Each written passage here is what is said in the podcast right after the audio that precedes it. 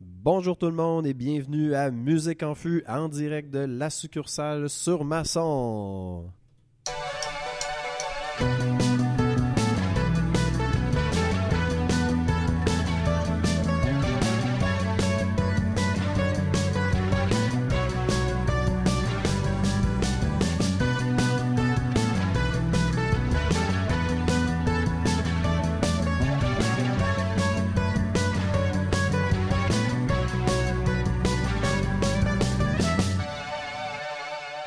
Me tannerai jamais de ce thème-là. Meilleur- Merci à Jean-Philippe Sans Façon d'ailleurs qui a composé tous nos thèmes. Euh, vraiment mérite une bonne main d'applaudissements. Merci. Ben, on, on l'a payé aussi, là.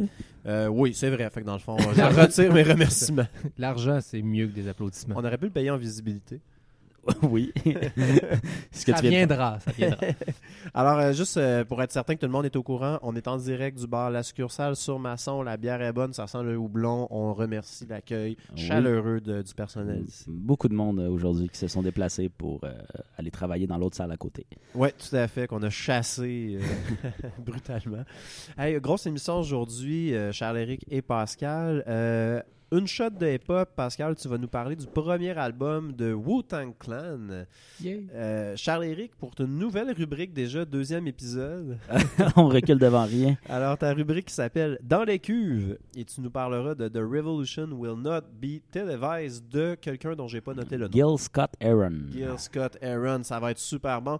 Et je ferai mon meilleur avant 2010 avec, attention, Papa Roach. Je savais que ça allait se venir ce jour-là. je pensais pas qu'elle allait venir si vite. Pourquoi Déjà- tu dis que ça va être super bon, ma chronique? Ça me met comme un peu de pression, puis je suis pas sûr que c'est si bon que ça. Ah ben, je, je laisserai les auditeurs euh, faire leur tête là-dessus. et j'ai vraiment hâte euh, à Papa Roach. Et où on va euh, aussi parler, enfin, de notre chanson de la semaine est une chanson des trois accords, une nouveauté qui s'intitule Corinne. Nouveauté, ouais, ça fait quand même quelques mois. euh, Un mois et demi, je dirais. Ah ben quand Oh, même. oh, Ben, ouais, c'est ouais, parce qu'elle est en septième place euh, de nos palmarès. Oui, c'est la thèse de la Oui, oui, septième. Voilà. septième. Mais nouveauté euh, aussi, on pourrait dire, ouais, nouveauté, ça, c'est un peu de la redite euh, dans ce cas-là. Mais bon, je veux pas faire ma chronique d'avance, hein, donc euh, nous allons commencer avec une shot d'hip-hop avec le premier album de Wu-Tang Clan, mais avant tout, l'excellent thème musical de ta chronique, Pascal.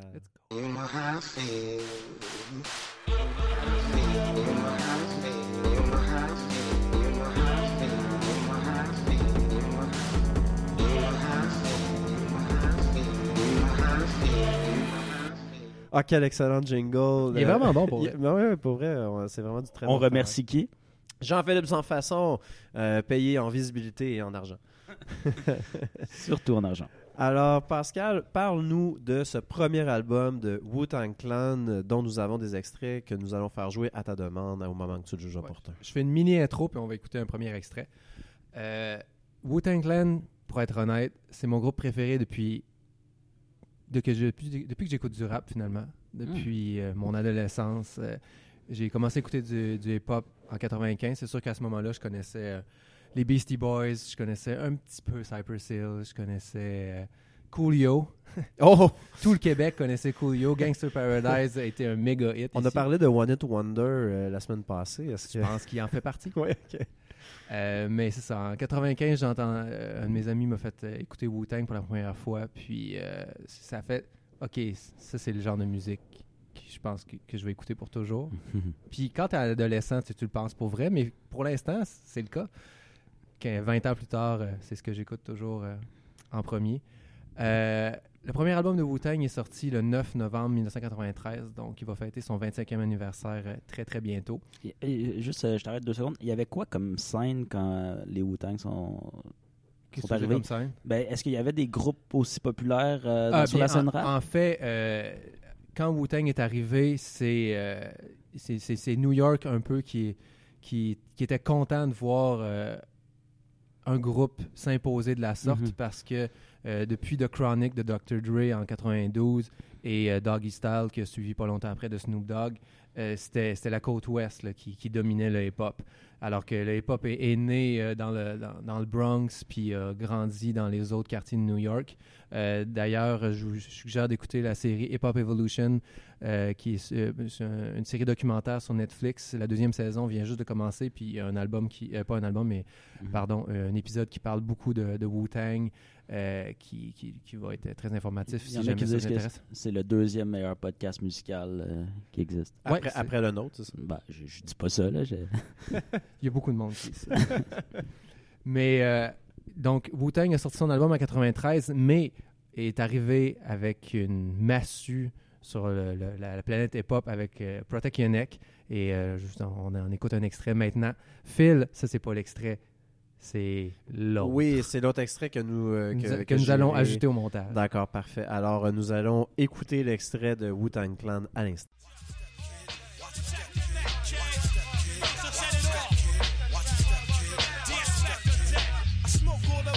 Smoking Joe Frazier, the Hellraiser, raising hell with the flavor. Terrorize the jam like troops in Pakistan, swinging through your town like your neighborhood Spider-Man. So all tick tock and keep ticking. When I get you flipping off the shit that I'm kicking, the Lone Ranger, co-ed, danger, deep in the dark with the art to rip the charts apart. The band OK, Protect Your Neck. Euh, la première fois que j'ai entendu ça, c'est ça, c'était à peu près en 95. Puis je pense que la raison pourquoi j'ai tant aimé, c'est l'énergie.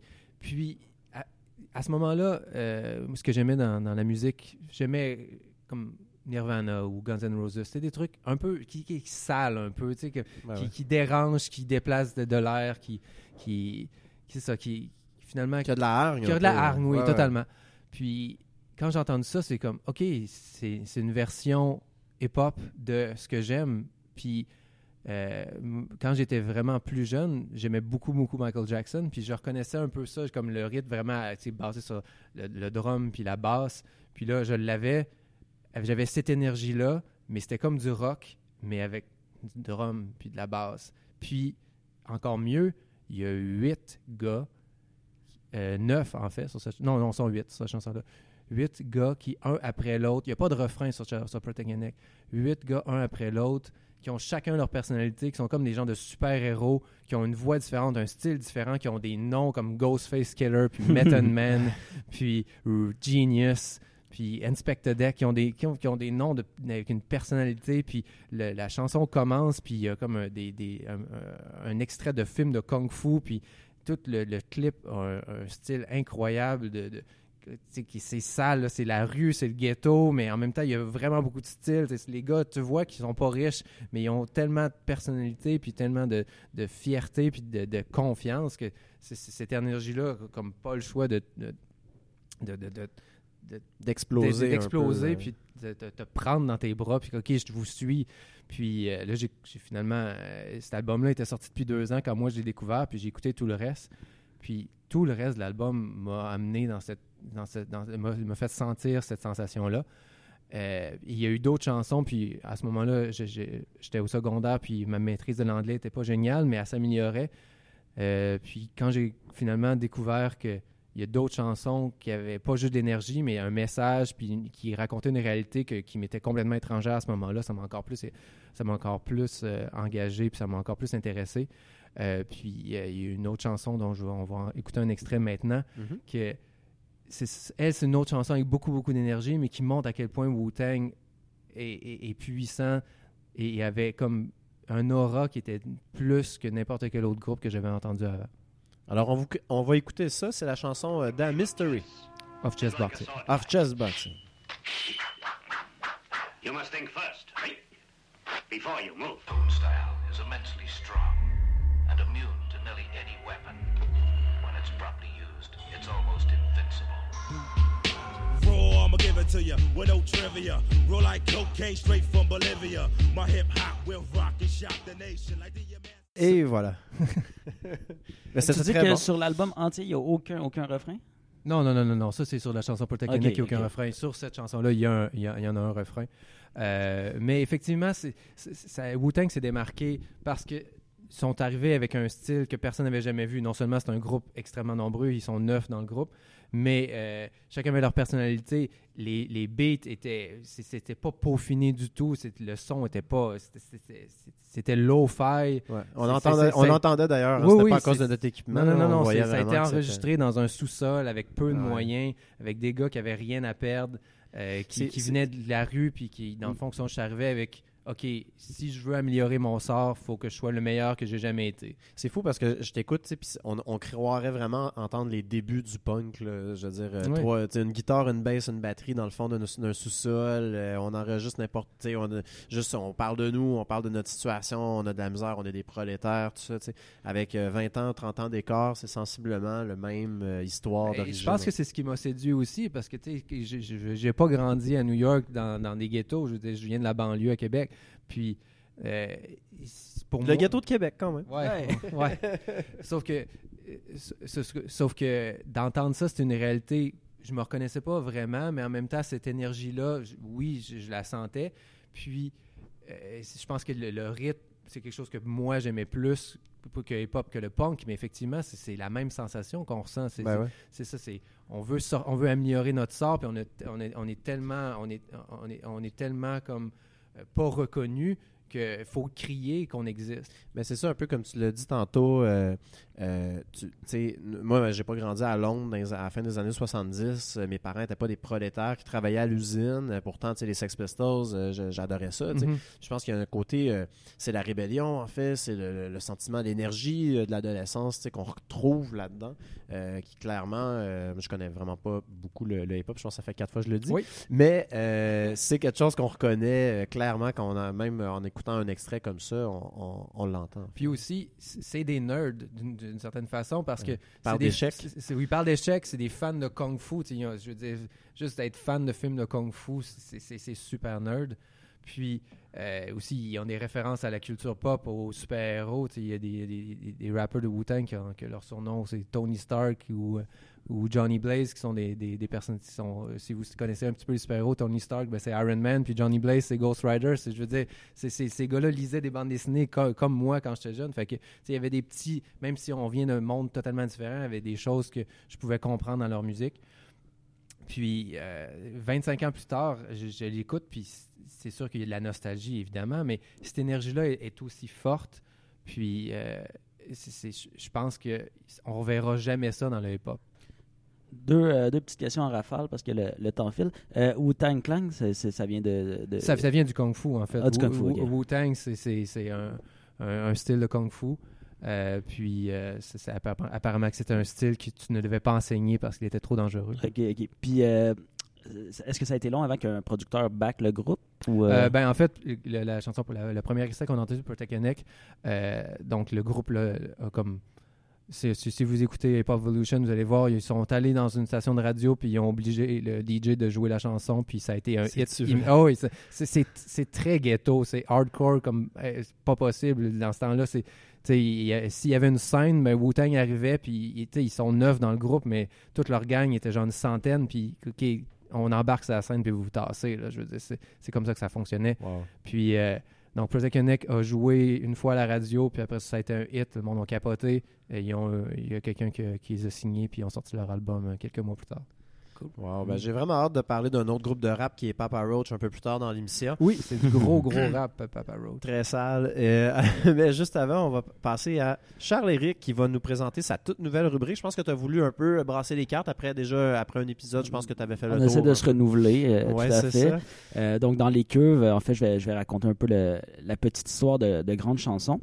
Euh, toi qui es un, un fan de Wu-Tang Clan, euh, tu dois connaître Wu-Tang Forever, l'album? Oui, deuxième album de Wu-Tang, après celui dont je viens de parler. Ouais. Et sur cet album apparaît euh, Wu Revolution où une célèbre phrase est mentionnée La révolution ne sera pas télévisée. Alors, Phil, je vais te laisser le dire en anglais. The revolution will not be televised. Voilà. Alors, on a, vous avez tous entendu cette Avec un accent de Brooklyn un peu. Oui, oui, c'est oui. c'est très Brooklyn. ouais. Ouais. Vous avez sans doute euh, entendu cette phrase-là euh, maintes et maintes fois? Ou Oui, oui, chose? je l'attends oui, oui, toujours pour vrai, là, cette révolution qui. Qui ne sera pas télévisée. Parce qu'à date, ils ont tous été télévisés, Ouais, les révolutions. Je les crois médias qu'elle sont va pas être, mal euh, toujours là. Elle va être télévisée. Alors, euh, ben, en fait, d'où d'où ça vient cette phrase-là? Ça vient d'un d'un poème de Gil Scott Heron. Euh, qui, est un, qui était à l'époque un jeune noir. On est en 1970 quand il compose euh, un poème. En fait, il l'a composé euh, plus tôt dans, dans un de ses carnets euh, de, notes et il l'a joué pour la première fois en 1970 sur un album plutôt confidentiel. Et il l'a joué avec du, du, conga puis du bongo seulement et il a enregistré une chanson qui s'appelle la- euh, je te laisse le dire Phil. The Revolution will not be televised. Euh, Voilà. Brooklyn, Brooklyn ou Southside, un peu, c'est comme un message. Southside de où? Ben, de, de Brooklyn. Ok. Oui, Comme il y, a- il y a Brooklyn, puis euh, au Ouais. sud de ça, il y a le Southside de, de Brooklyn. Moi, c'est plus de là, c'est une nuance un peu, là, des fois. Il y en a qui disent, ah, t'as un accent francophone, mais non, c'est. Euh, alors Cela dit. Cela dit. Euh, donc, euh, euh, notre Gil Scott Aaron euh, est issu d'un père euh, joueur de soccer, le premier noir qui a fait partie du club de soccer Celtic Football Club euh, à Glasgow. Et euh, sa mère était bibliothécaire. Donc, on voit déjà que la convergence de- de- de- de- d'un militant noir un peu euh, malgré lui, dans le sens qu'en étant le premier noir dans une équipe de soccer, il, a- il a Mhm. dû, euh, il a dû se battre, et d'une bibliothécaire qui était amoureuse des mots et des livres. Euh, le petit a grandi, euh, c'est ça, à, à la convergence de ces deux, ces deux passions-là. Très vite, il a été élevé par sa grand-mère dans l'État du Tennessee, où il y avait la ségrégation raciale. Donc, il a été, il a été euh, confronté à ces enjeux-là assez rapidement dans sa vie.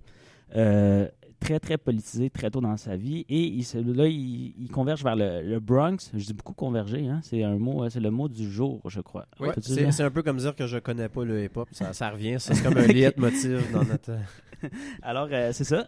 Dans, dans le Bronx, à New York, il commence à écrire des poèmes, à euh, écrire aussi euh, des débuts de romans et tout ça. Et euh, tranquillement, pas vite, apparaît le poème La Révolution ne sera pas télévisée. qui est vraiment typique, ben, qui, qui est vraiment une, une ode qui, qui témoigne beaucoup de l'époque. Il y a plus de 50 références à des acteurs, à des politiciens du moment. En 1970, on est, je rappelle, sous Nixon. Je ne sais pas si vous avez vu le documentaire euh, 13 sur Netflix? Non, mais euh, si tu me le recommandes, Je, je le recommande fortement. je vais l'écouter. Euh, en fait, c'est un peu euh, c'est sur la politique de, de Nixon euh, dans les années 60-70 par rapport à l'enfermement des, des Noirs euh, sous le couvert d'une lutte euh, contre les drogues, euh, dans le Mm. fond. OK. Euh, puis, Est-ce que Reagan a continué? C'est exactement ce que je m'en allais dire dans les années 80. Exactement, ce que Reagan euh, a continué. D'ailleurs, dans le poème, euh, il, y a- il- il mentionne directement Nixon. Euh, il mentionne euh, un paquet d'acteurs, que ce soit Natalie Wood ou Steve McQueen. Euh, c'est vraiment une, une critique contre les médias euh, de l'époque qui sont euh, des propriétés de, de blancs pour la plupart, où les gens qu'on voit euh, comme animateurs ou comme journalistes, ce sont des blancs. Euh, et euh, ce- poème-là, je peux, je peux vous lire euh, que- quelques extraits Bien dans sûr. le fond de, du poème. Euh, Peut-être qu'on pourrait écouter. On va l'écouter euh, en d'abord. premier. ouais. Ok, parfait. On va, on va commencer par la personne qui l'a écrit, puis après ça, on va écouter ton interprétation à toi et on Je jugera laquelle mon interprétation va être meilleure. amène le mieux l'émotion. Alors, c'est parti pour Gil Scott. La révolution ne sera pas télévisée.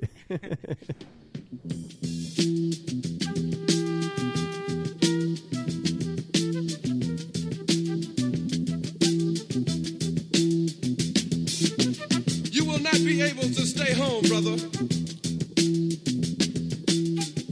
Not be able to plug in, turn on, and cop out.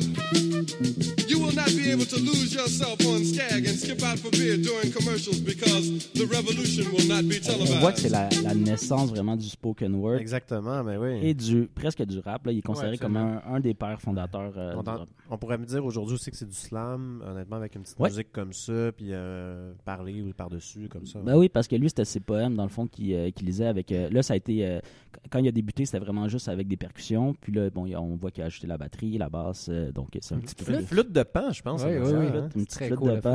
ouais, exactement.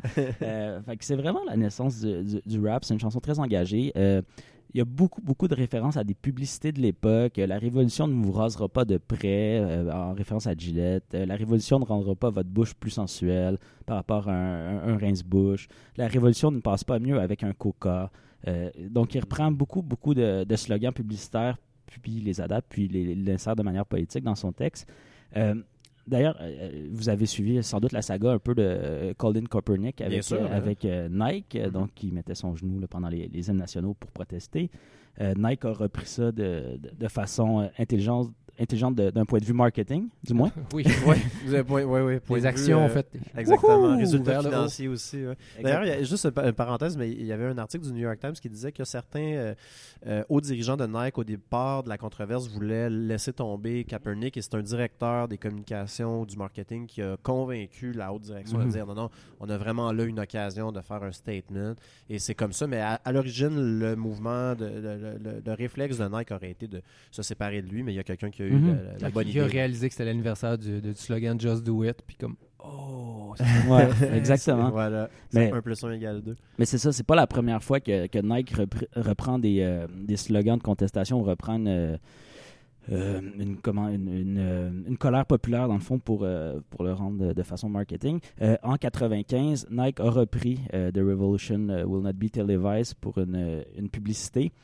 euh, qui détourne, en fait, qui est con- je ne sais pas si euh, Gil Scott Aaron a accepté ou comment ça s'est passé pour les droits, mais c'est vraiment qu'une publicité euh, reprenne une chanson, un poème qui est anti-pub de cette façon-là. Ben ouais. C'est- C'est très contradictoire. Puis c'est des joueurs de basket qui apparaissent dans la pub en 1995. Puis euh, à la toute fin, on voit The Revolution Will Not Be Televised. Ce que ça nous dit, en gros, c'est que euh, les, jeunes noirs de l'époque, euh, s'ils regardent la télé, ils feront pas la révolution. S'ils font la révolution, ils regarderont pas la télé. Ils vont être dans la rue en train de mettre en feu euh, toutes les infrastructures euh, alors, on peut pas, on peut pas à la fois être spectateur et acteur d'une révolution. L'histoire nous a montré que finalement cette chanson-là a plus ou moins bien vieilli parce qu'effectivement les révolutions, on les voit à la télé.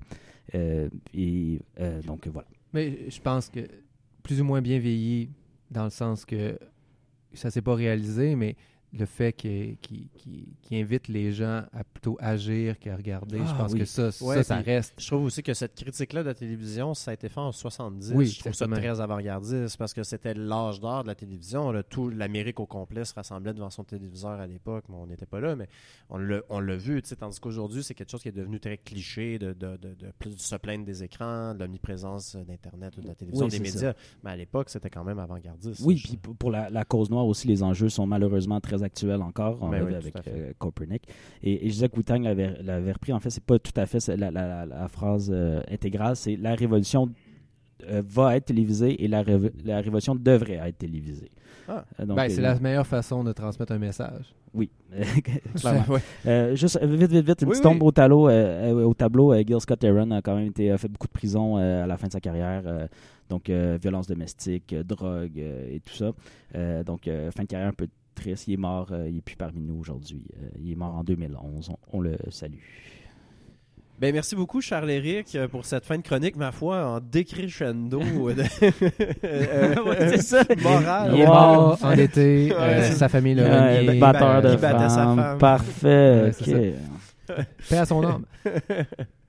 Alors, ben, merci beaucoup, Charles-Éric. Très intéressant.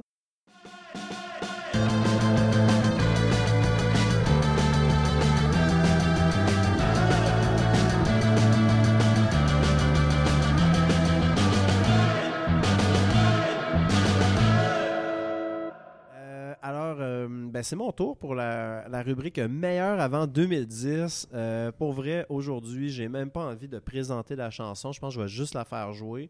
Euh, je vais observer pendant l'extrait le regard de Pascal qui va s'éteindre petit à petit. Et euh, on vous revient avec le petit extrait. Je vais quand même vous dire que c'est une chanson de Papa Roach qui a été lancée en 2001, en mai 2001. Pas Last Resort. Ah, je vous laisse découvrir ça.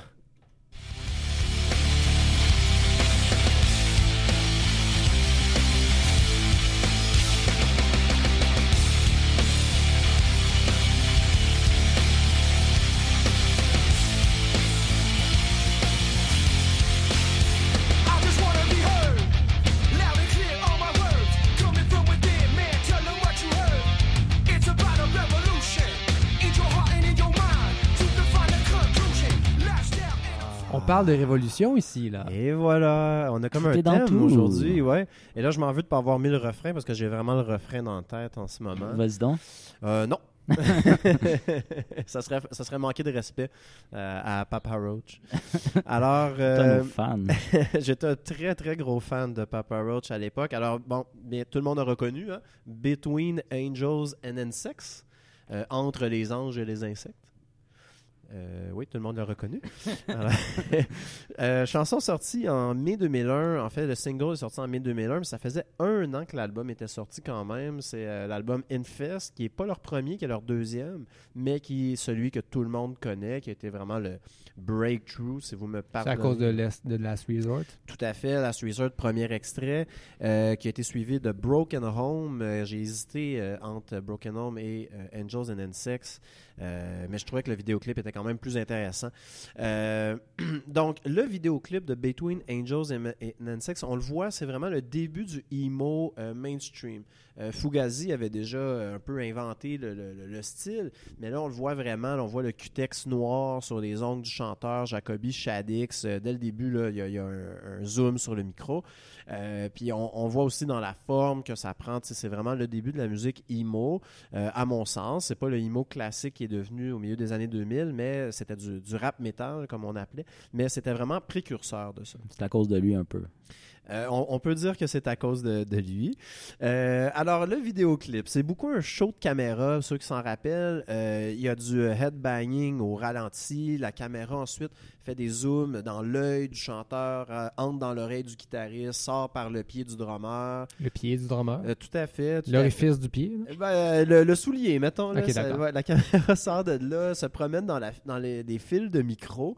Il y a aussi beaucoup de scènes un peu de séquences à la matrice, là, euh, les personnages restent fixes, mais l'arrière-scène bouge rapidement. Euh, un peu comme quand Neo évite les, les balles de fusil. Donc, c'est très, très début des années 2000. Euh, honnêtement, 20 ans plus tard, j'ai regardé ça ce matin. Ça passe vraiment bien. Le clip a vraiment bien vieilli. Les effets spéciaux passent assez bien, honnêtement. Je, je regarde Phil de manière sceptique en ce moment. mais- non, non, pour vrai, pour vrai, les effets spéciaux se passent bien. Puis c'est sûr qu'il y, a- il y a beaucoup d'éléments euh, un peu, bon, historiques. On, on va pas exagérer les choses, mais dans la musique, du, dans l'histoire du rock, c'est quand même une image qui a fait école.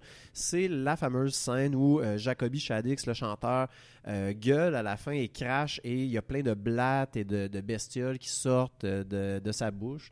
Euh, vous vous rappelez sûrement Mhm. même. euh, Ouais, l'image me dit quelque chose. de cette je- scène-là. Je, pense pas que c'était dans cette chanson-là, ni ce clip-là, ni ce groupe-là, mais l'image me dit quelque chose. C'était oui. hier, hier à Job. Ouais, c'est ça. Euh, Il y a aussi quelque chose qui m'a vraiment fait plaisir. Ceux qui ont écouté l'épisode 1, euh, le bassiste fait faire le tour du monde à, son instrument. Et je suis très, très satisfait de revoir ça 20 ans plus tard. Tu penses, penses-tu que genre il y a des gens qui écoutent l'épisode 2 mais pas le 1 genre, Je pense qu'ils ont. Ouais, ouais, je pense Ok, que- ouais, qu'ils parce que atterrissent. Ok. c'est comme des gens, dans le fond, qui ont entendu parler de nous dans, dans les médias après l'épisode 1, puis là, sont arrivés à l'épisode 2. C'est important de prendre soin de, nos non, auditeurs comme ça. Désolé euh, Ouais, ouais. pour cette discrétion. Euh, donc euh, voilà, donc le, le bassiste fait le tour du monde. Moi, ça déjà, j'ai envie d'arrêter le clip là, dire 5 étoiles, c'est réglé, c'est le meilleur clip de tous les temps. Euh, c'est sûr que le setup est très simple, c'est vraiment juste le groupe qui est dans un garage, tout habillé en noir, qui fait juste chanter. Cela dit, on remarque vraiment rapidement, pour vrai, je le dis vraiment sans sarcasme, euh, Papa Roach est vraiment un bon groupe à voir live. C'est vraiment des vrais showmen.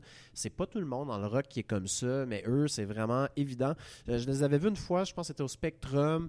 Euh, le, le drummer est arrivé sur scène, a salué la foule, s'est allumé une clope, il a fait son show complet avec sa cigarette dans la bouche du début à la fin. Je sais, c'est pas grand chose, mais pour moi à l'époque, c'était très badass. J'avais 18-19 ans. La même cigarette? Non, non, non, il s'allumait des tops au fur et à mesure que, la- que- que le, chan- que le show avançait. Éric Lapointe il a fait ça à Igloo Fest aussi, un show complet avec une clope dans la, la bouche. C'est Ça, vrai? On reconnaît nos vrais rockers. euh. Et euh, puis, tu sais, pour vrai, c'est vraiment des, des, euh, des gars qui bougent beaucoup sur scène, qui donnent vraiment un bon spectacle. Ça, c'est quelque chose que je, re- que je reproche beaucoup aux groupes métal qui sont juste statiques derrière le micro puis qui, jouent. Euh, eux, c'est vraiment là, tu vas les voir en spectacle, tu les vois- ça bouge énormément. Euh, c'est pas de la mise en scène, c'est vraiment juste de l'énergie pure et on le reconnaît dans ce clip-là. Euh, le chanteur est vraiment dedans. Euh, on a parlé la semaine passée de Delian and Farm, c'est exactement l'inverse. Lui est vraiment habitué à être sur une scène, ça paraît. Et euh, un commentaire de ma blonde, le chanteur fait le Running Man, qui est un, un move de dance des années 90, ça Mhm, c'est connu. MC Hammer le popularisé. Exactement, comme MC Hammer, mais c'est un running man existentiel. C'est-à-dire c'est un running man, mais qui est vraiment fâché contre le reste du monde entier. là, il se bat contre l'univers. Il court pour vrai. En faisant son running man, ouais, exactement. Il se sauve de quelque chose. Exactement. Il se bat contre la vie. Euh, c'est une chanson qui a été inspirée par Fight Club. Ça, je ne savais pas, c'est en faisant ma Mm. recherche. Il y a même deux lignes euh, durant le bridge qui sont tirées directement du film. Et semble-t-il que le vidéoclip aurait été un peu inspiré de ça, notamment les angles de caméra qui bougent, euh, comme un peu à la matrice et tout. Là, c'est des scènes qui sont un peu repris, mais je suis pas un énorme fan de, fa- de, de- de Fight Club, mais c'est un film qui a beaucoup inspiré. Moi, j'aime ça. C'est très minimaliste. Ça laisse vraiment la place aux showmen euh, que sont ces quatre gars-là. Et euh, pour vrai, c'est un, un clip qui est toujours aussi mémorable 20 ans plus tard, à mon avis. Ben voyons. Peux-tu nous parler de la chanson un peu, par exemple? Ben, la chance. Ça n'a Parce pas, bien vieilli. Parce que j'ai entendu 29 secondes, puis C'était trop. je je sais pas qu'est-ce qui, que les, disons, deux minutes et demie qui finissent la chanson disent, mais... Ben, c'est-à-dire que c'est une chanson qui parle du consumérisme. Donc, Ah. qui, euh, donc ça dit. C'est un peu le my- Gil Scott Aaron euh, oui, un peu. euh, Punk rock. du punk emo. Ouais. Parce qu'il dit, euh, il dit dedans, tu sais, take my money, take my possession, I don't need that shit. Donc c'est très premier degré. là. Il n'y a pas vraiment de métaphore euh, très profonde là-dedans, naturellement. Mais oui, c'est une chanson qui parle de ça. Donc c'est vraiment ça le thème, d'où les références à Fight Club dans le vidéoclip, à la matrice aussi, euh, à la limite.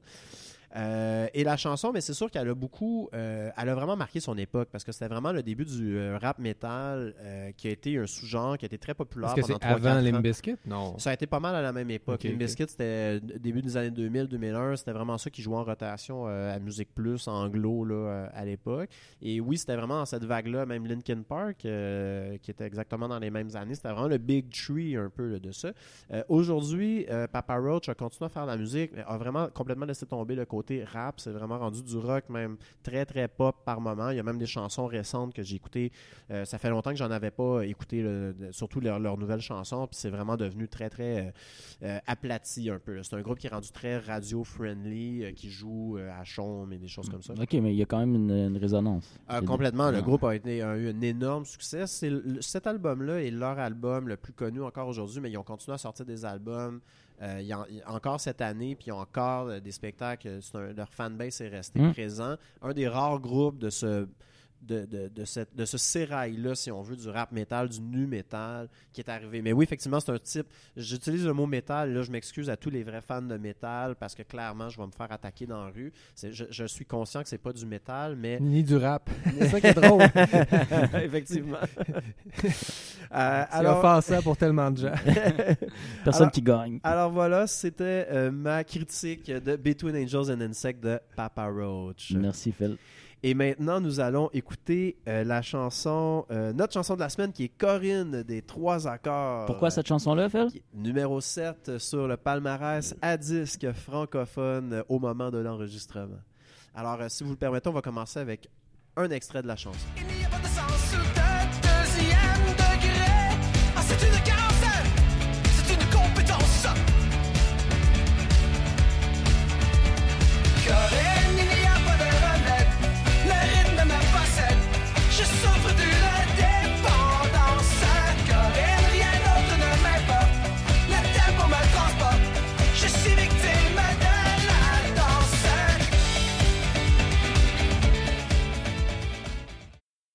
Oh, qu'on les reconnaît, ces trois accords-là. Je pense premier, euh, premier, euh, euh, premier coup de, pic ouais, sur la guitare, on reconnaît que c'est, eux. Je suis très curieux d'entendre votre appréciation de cette chanson-là. Pascal, qu'en as-tu pensé? Ça groove. Oui, vraiment. C'est sérieusement, c'est une chose que je trouve que les trois accords font très bien. Ce sont des hits. Mhm. Euh, ça fait des, on, on a- on aurait dû vérifier, mais bon, je pense que ça fait une quinzaine d'années. Puis c'est Ouais, certainement le groupe québécois qui a sorti le plus de hits, en tout cas moins de chansons qu'on peut qu'on reconnaît la facture, qu'on reconnaît Ouais. le son, qu'on sait que c'est eux. Puis qui- qui- disons égal avec les Cowboys fringants. non. Ben, ils ont sorti beaucoup de, de, de, de, de grosses tunes quand même, les Cowboys. Pas, pas de manière aussi constante. Ça fait combien de temps que les Cowboys n'ont pas sorti un vrai hit? Ouais, malheureusement, il y en a, Pascal. Vrai, Un vrai hit. Ouais, à la radio. euh, ça joue, là. Ah ouais? Ah, ouais. ouais, ouais, ouais. Bon, ok. OK. On va revenir à la chanson Corinne. Mais oui, je, je trouve que je, trouve que c'est- un bon rythme, c'est c'est dansant. Tu entendrais ça dans un beach party puis tu serais pas déçu. Ouais. Euh, puis, tu sais, le texte, il est amusant. C'est ça qui est le fun des, des, cowboys. euh, pas des cowboys, maudit. C'est ta Oh, no. C'est ta faute, Phil. Mais c'est ça, c'est qui est agréable des, des trois accords. Ils se prennent pas au sérieux, mais ça veut pas dire que c'est cheap pour autant. C'est c'est- c'est- c'est bien écrit, c'est- c'est c'est- c'est rigolo, puis c'est- c'est hyper accrocheur. Ouais. Et toi, Charles C'est- C'est c'est vraiment des meilleurs. Tu sais, les, les trois accords, c'est- c'est drôle là, parce que c'est c'est de l'autodérision en partant, là, Ouais. mais, mais c'est vraiment des meilleurs musiciens que, que Ben ce qu'on oui. peut euh, Que croire. trois accords. que trois accords. Ben oui. Ouais, ouais, c'est ça. la- la- les guides sont bonnes. Je trouve que Corinne, la facture est assez classique. Là, tu sais, ça, ça ne transporte pas, mais effectivement, c'est dansant à souhait. Puis moi, il y a, il y a des phrases euh, des trois accords qui me font vraiment rire. tu sais, Qui, juste, je suis victime de la danse. Moi, ça, ça me, fait, ça me fait vraiment rire. je, je vois la personne qui est comme pas capable d'arrêter de danser. Puis, que, puis euh, honnêtement, ça, c'est ça, ça, donne le sourire. Puis c'est, c'est pas, euh, c'est pas de la grande chanson, mais c'est à la fois à la fois ludique et à la fois plus intéressant que pas mal d'autres affaires qu'on peut entendre à, à la radio commerciale. Ouais. Alors euh, ouais, je, je, je, 10, euh, 5 étoiles. Cinq étoiles. Étoiles, putain, euh, le gars, il donne les étoiles. Moi, je- hein. Sur 5? Sur 8. OK, d'accord. On donne comme s'il n'y avait pas de lendemain. Et voilà. Moi, c'est drôle, hein, parce que tu dis, il y a des chansons, il y a, il y a des phrases qui m'accrochent, euh, qui, qui me font vraiment rire dans les trois accords. Mais effectivement, je trouve que dans cette chanson-là, il n'y en a pas vraiment. J'ai eu beau la réécouter encore. Moi, je suis un gros fan des trois accords. J'ai toujours suivi ce qu'ils ont fait. Par contre, euh, je trouve que celle-là, il n'y a pas de phrases comme euh, dans Joie d'être gay, euh, Dans mon corps, Les dauphins et les licornes. Je veux dire, il y a vraiment des chansons, c'est vraiment des chansons qui tu peux pas ne pas sourire en les écoutant. Avec Corinne, j'avais un peu de difficulté à trouver le filon. Effectivement, on parle de danse, on parle de l'amour de la musique et tout ça, mais je trouvais que le côté absurde, le côté un peu humoristique, rigolo des, de- des trois accords euh, manquait un peu dans cette chanson-là. Mais dans, dans son phrasé, il y a quand même quelque chose d'intéressant ça, aussi. ça, c'est sûr. là, ils pourraient chanter une boîte de céréales, ça serait Ouais, drôle. ça, exactement. Euh, c'est leur sixième album quand même. C'est leur, je pense que c'est leur premier extrait de leur sixième album. Est-ce qu'on commence à avoir fait le tour des trois accords? Peut-être un petit peu. Je pensais jamais vraiment dire ça, mais c'est très classique dans la construction, même un peu cliché. C'est-à-dire que j'écoute cette chanson-là, je je suis comme ouais, c'est bon, ça accroche. Effectivement, c'est groovy. Est-ce que je vais la réécouter beaucoup comme j'ai réécouté les premières chansons des trois accords? J'ai pas Ben, l'impression. C'est une des rares tournes. Une, une des rares tunes, j'ai l'impression qu'ils se sont dit, celle-là va passer à la radio. J'ai l'impression que l'intention était quand même là. Et effectivement, euh, mais je trouve qu'il aurait pu le faire de façon. Moi, j'ai vraiment été déçu par le texte. puis- Coudon, Phil. Est-ce que tu donnes 0 étoile alors que Charlie en a donné 5? Non, non, pas du tout. Mais tu sais, il n'y a pas d'élément de surprise. C'est banal. Euh, Il y a pas, tu sais, de- dans mon corps. Dans mon corps, dans mon corps de jeune fille. tu sais, Il y a vraiment quelque chose de drôle puis d'original là-dedans. Là, je suis comme, eh, c'est correct. tu sais, C'est bon. Euh, je veux dire, moi, je les compare beaucoup à Weezer dans le style musical. Euh, c'est un peu comme les récents albums de Weezer. C'est-à-dire, on les reconnaît. C'est pas de la mauvaise musique. C'est bon. Est-ce que c'est leur meilleur matériel? J'ai été un petit affaire déçu. Euh, Ouais, c'est un extrait aussi de leur nouvel album. là, Laissons la chance euh, aux coureurs. Tout à fait. Cela dit, du côté positif, je pas les petits bongos en arrière. Effectivement, je trouve que ça donnait un bon groove à la chanson. Mais overall, honnêtement, je vais attendre le reste de l'album parce que pour l'instant, je, je- je suis un peu tiède. Très sévère, très sévère. Gros malaise, hein? Hey, ça, ça jette un fret. On va finir là-dessus. euh. Ouais, on va finir sur un gros malaise comme ça. Encore? Ah. C'est- c'est une- c'est une thématique. Est-ce Le qu'il y a des problèmes de- d'alcool de, leur côté? Ils n'ont pas fait de prison, rien, c'est bon? Non, je, je- pas à ma connaissance. Ok. En tout cas, il devrait ramener le deuxième chanteur, cela dit. Ça, ça aurait été une belle surprise. Au début, le premier album, il y était deux chanteurs. hein. Euh, puis là, il fait de la gérance. Je sais pas s'il est encore impliqué, mais à l'époque, il avait quitté le groupe pour faire de la- le gars avec les lunettes. Ouais, T'es bien au courant quand même. Hein, J'étais un gros fan des Ça aurait été une belle surprise dans le sens que ça fait.